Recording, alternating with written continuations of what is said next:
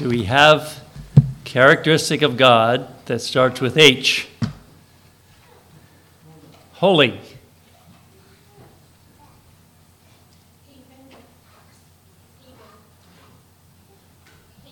Haven. All right.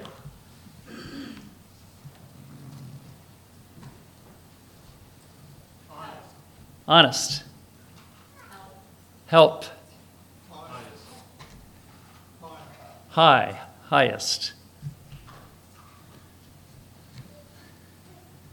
Exalt the Lord our God and worship at his holy hill, for the Lord our God is holy. Psalm 99, verse 9. My thoughts are in Romans chapter 8 this morning.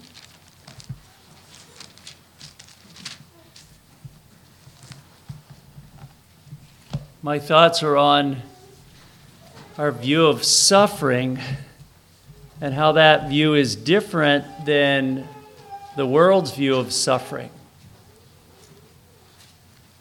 I've entitled the message, A Christian View of Suffering. Sometimes we suffer because of disease, of earthquakes, of floods, of famines, tsunamis, our own mistakes. We know what suffering is. Tragedies happen to us, tragedies happen around us. Is that the way life is meant to be? What do we make of tragedies? Maybe we even get confused sometimes about what is happening around us. I'm so thankful for the brotherhood to help us to sort through. So thankful for the Word of God to go back and find the promises that God has for us. 1981, there was a Jewish rabbi that wrote a book, and that book was entitled When Bad Things Happen to Good People.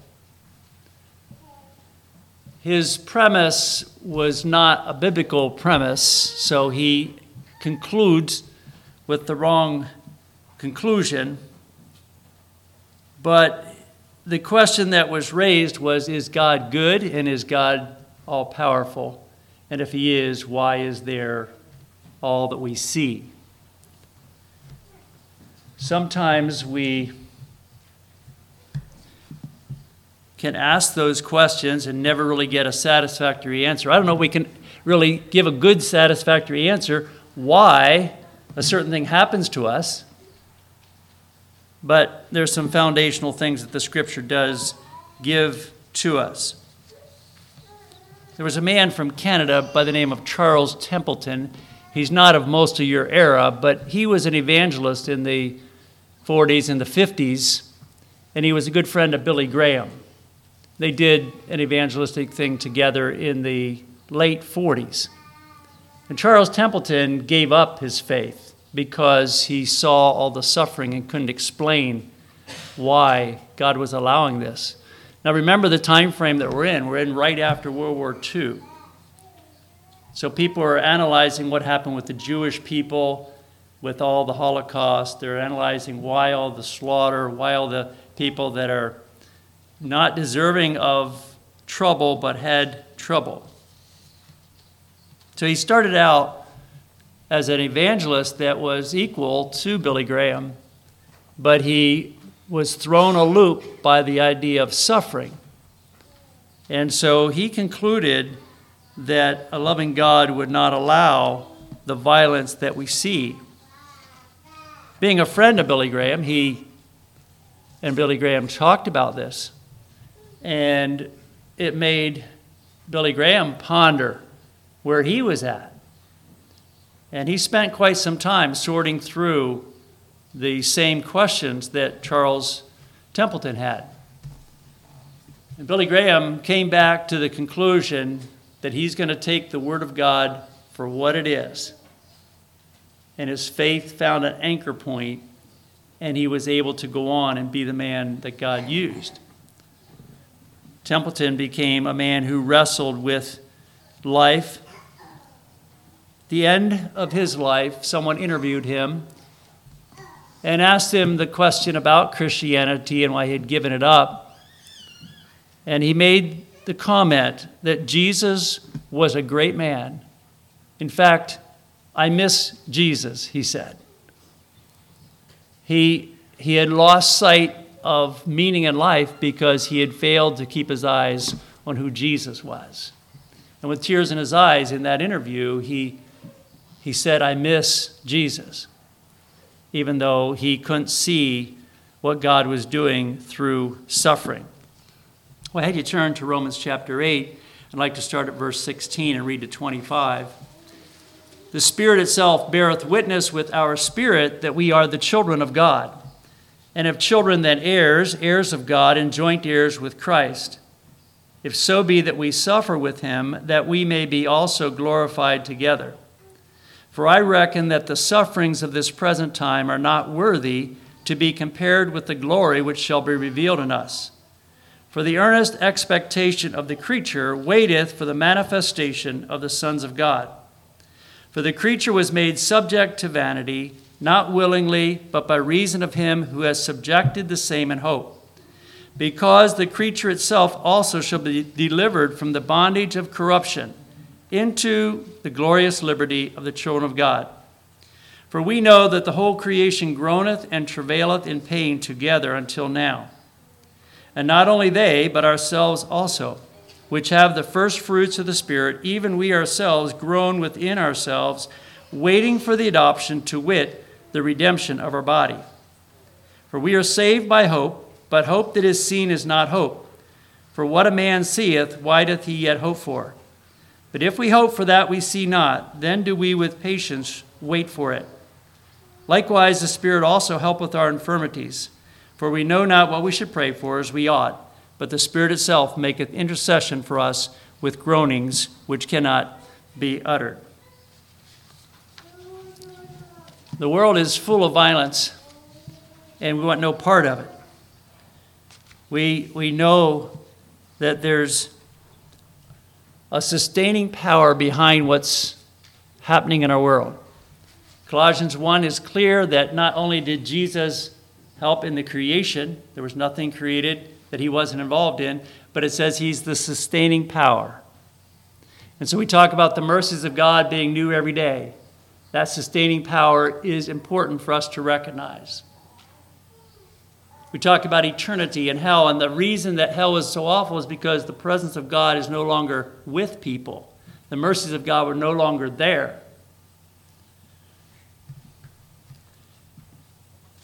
The existence of suffering is a question, though, whether God cares and whether he has power to do anything about it. I want to make a conclusion right here that God has already done what we need for life and godliness. And that God has given us everything that a loving God would give us. And without that as a foundation, we're going to stumble in the confusion of suffering. There was a picture out some years ago, and I don't know the year, a photographer took it and actually won a Nobel Prize with this picture of someone in Africa, a child actually, that was crawling to get food, famished.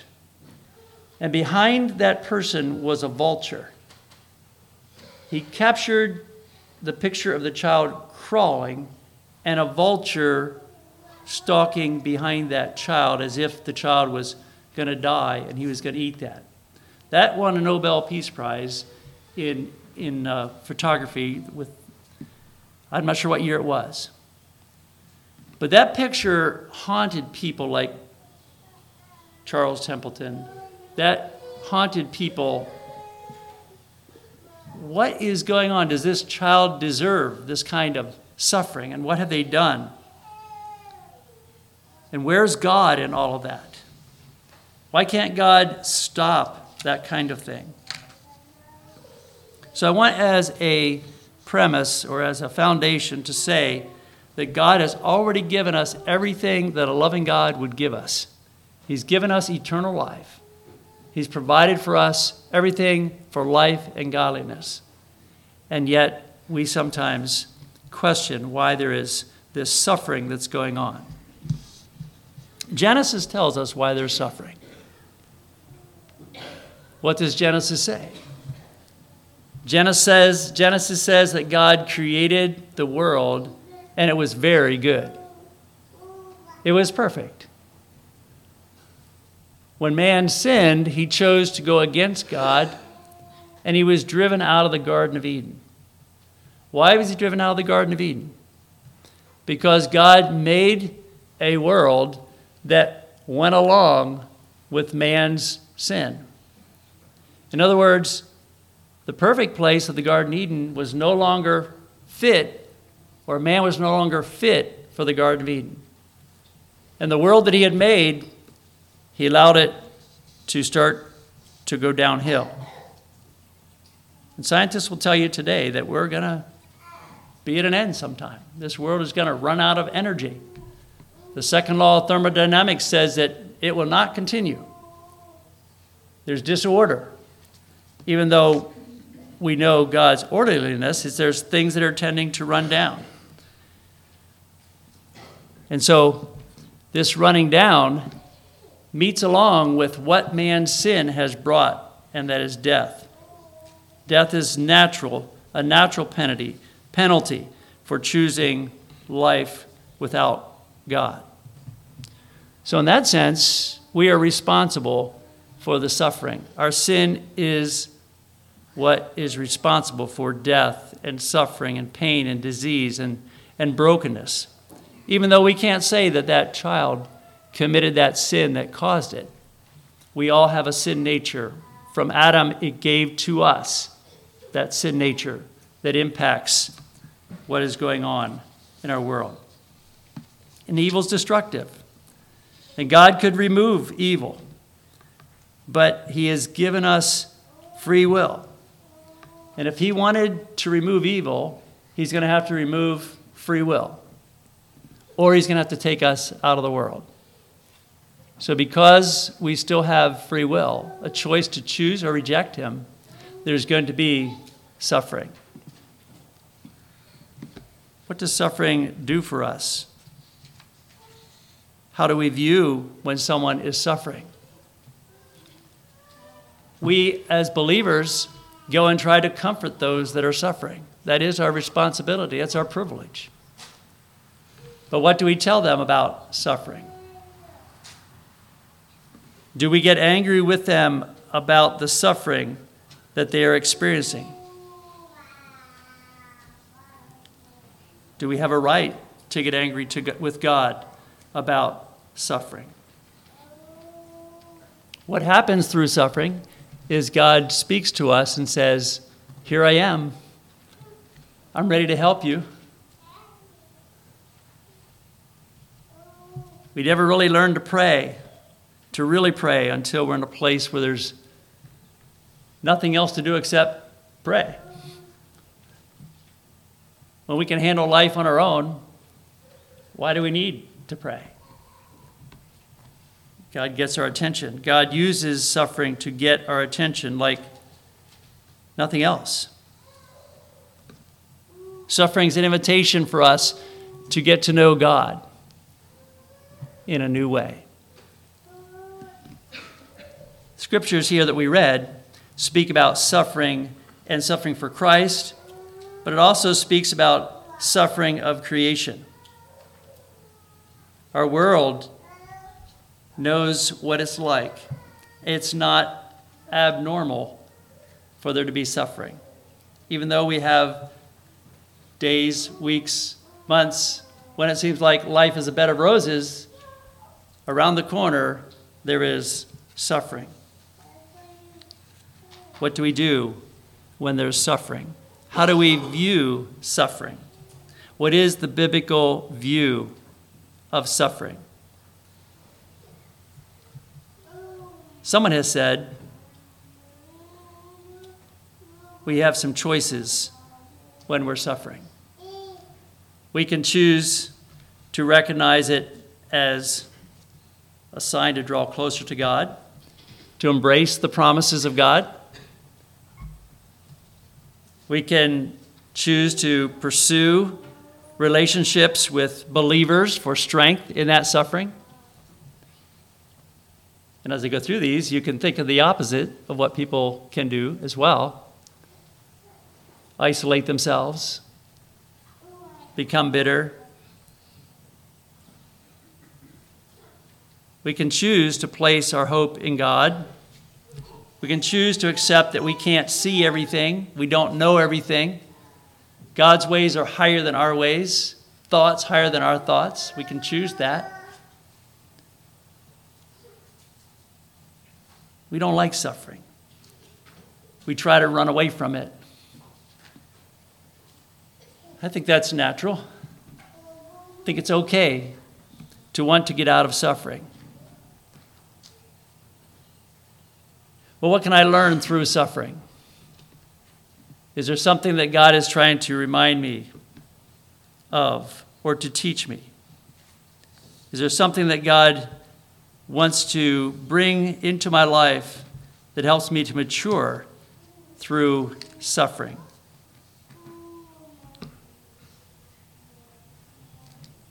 I think we all have had experiences where we said there were low points in our life, and we wondered, what is the point of this?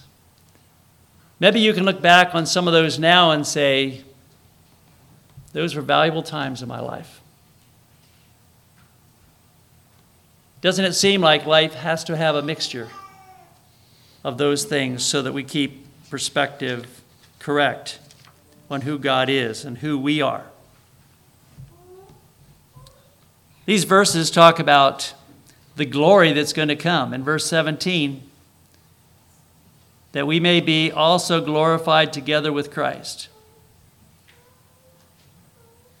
Is life about ease and making it through for ourselves and for everything to come out well, physically speaking? Or is there a higher cause? He speaks about the glory that there is to be through a life that's resigned to God's will and circumstances. We know that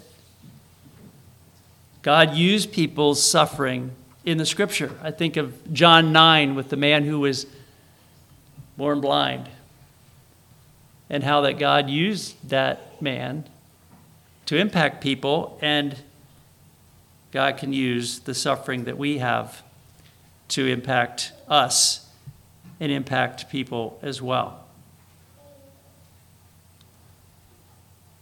We don't often count the blessings of hardships or of suffering. But it, it doesn't hurt. It has value to say, this is what I learned through this experience, however small it is. Our goal should be to learn from suffering.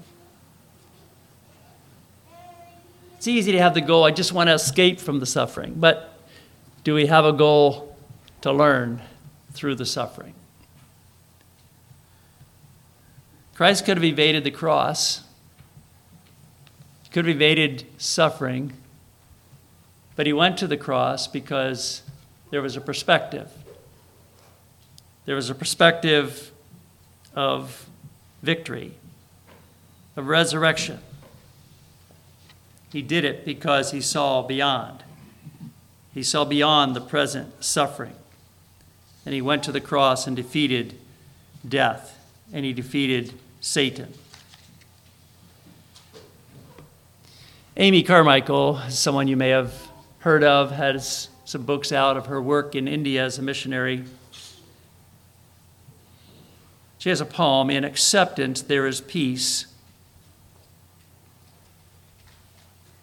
I don't have it memorized, the poem, but the poem has something to do about resignation to where God has you, to find God in that picture of suffering, and to come to a place of calmness and peace.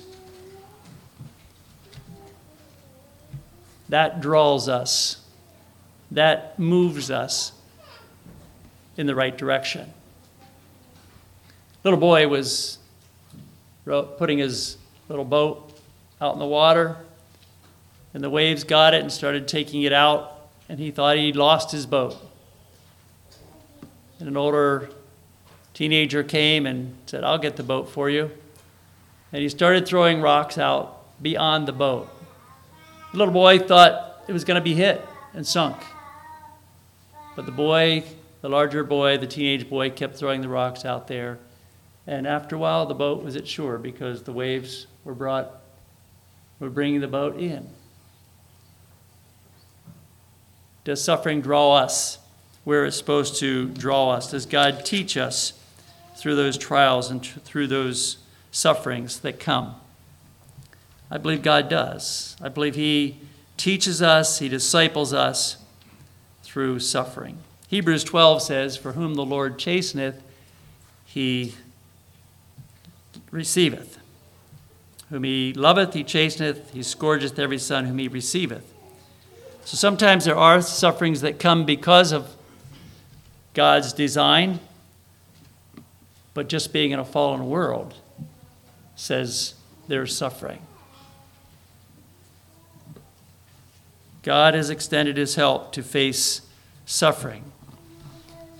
And the trials and the things that come in our life do not say God has left us. They do not say that we're in this alone. There's no indication that God has given up on his promises to us. Sometimes it feels that way. And if it feels like suffering is going to do us in, we need another perspective, a biblical perspective. There's suffering that God is going to use. If we'd go on to two verses beyond the text that I read, let me read 27 and 28. He that searcheth the hearts knoweth what is the mind of the Spirit, because he maketh intercession for the saints according to the will of God. And we know that all things work together for good to them that love God, to them who are the called according to his purpose. We don't want to glibly throw around verse 28. It would not be a verse that you necessarily would want to tell someone when you're going through the funeral line.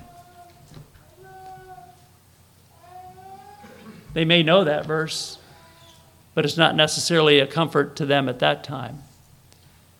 But for us, if we've had experiences where God has caused good to come out of suffering, we can give testimony to this verse that God has done something through the things that we have needed to endure.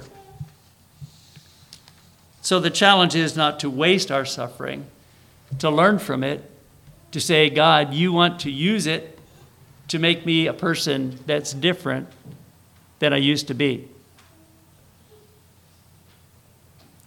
If I might use Brother Eli and Sister Ruth Ellen as an example, you wouldn't have chosen to go through the last year and a half.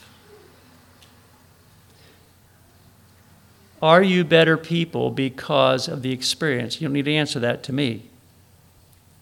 Has God strengthened your faith? Have you seen things that you haven't seen before? Has a perspective changed? Okay. Are they better ready to meet their Lord? Are we better ready to meet our Lord? Are we better ready to serve our Lord through the things that God has brought into our path? We were at ministers' study days, and there was discussion there about what we've learned through the COVID thing. And we're now at the place where we can go back and look on that and say, how should have we responded to that situation? We look back on that kind of thing and we say, what did that do for us? Is there any good that comes out of that? Or how did we even relate to people who were, who were suffering through that? I think we need to learn all we can from those experiences. I don't know what all they are. I don't have a list of what things I've learned through that. But there's many people that look at that as a pretty dark period in the life of the church, even because of the tensions that were there. But what can we learn? And how can we help people to see that God did good through that? God is at work refining us, making us more and more into his image. Like a refiner that is trying to purify his metal, leaning over the hot fire, watching the metal, adjusting the heat, skimming off the scum, refining it. And someone walks up and says, How do you know when it's done? You know what he would say? He would say, When I can see my reflection in the metal, then I know it's pure. Does suffering bring us to a place where God's reflection shines out of us in a different way? Or have we lost eternal perspective about suffering?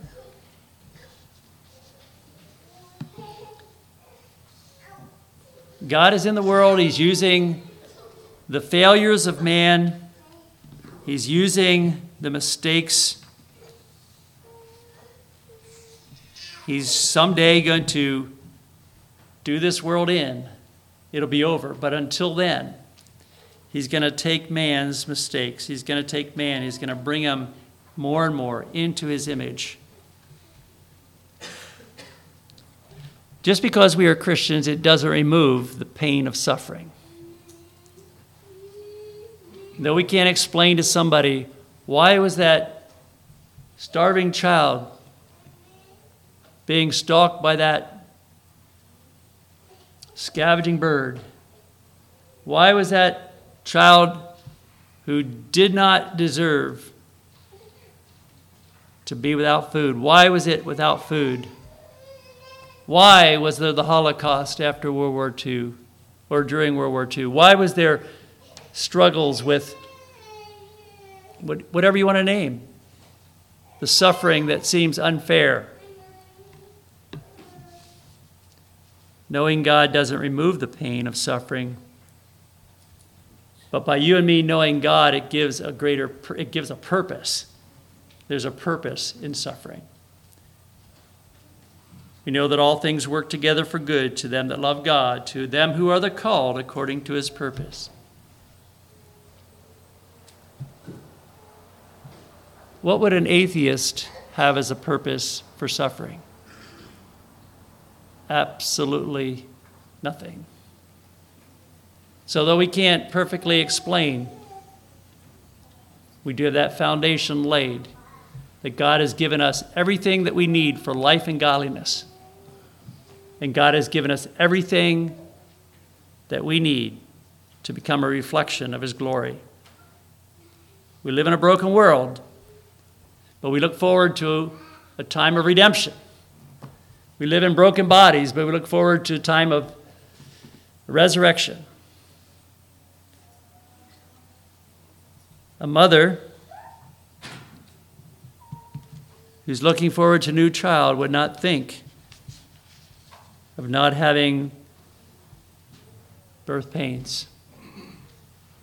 It's part of what we understand from Genesis chapter 3.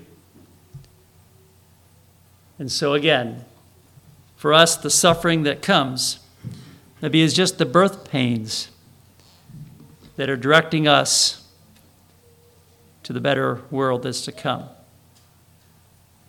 Because of Jesus, we have purpose in life, we have hope in life. And may we never become a Charles Templeton or a person that is confused by the suffering that we see. May we help each other to come back and see that God is going to use man's mistakes and he can bring glory out of it. May we never blame God May we never get angry at God for suffering.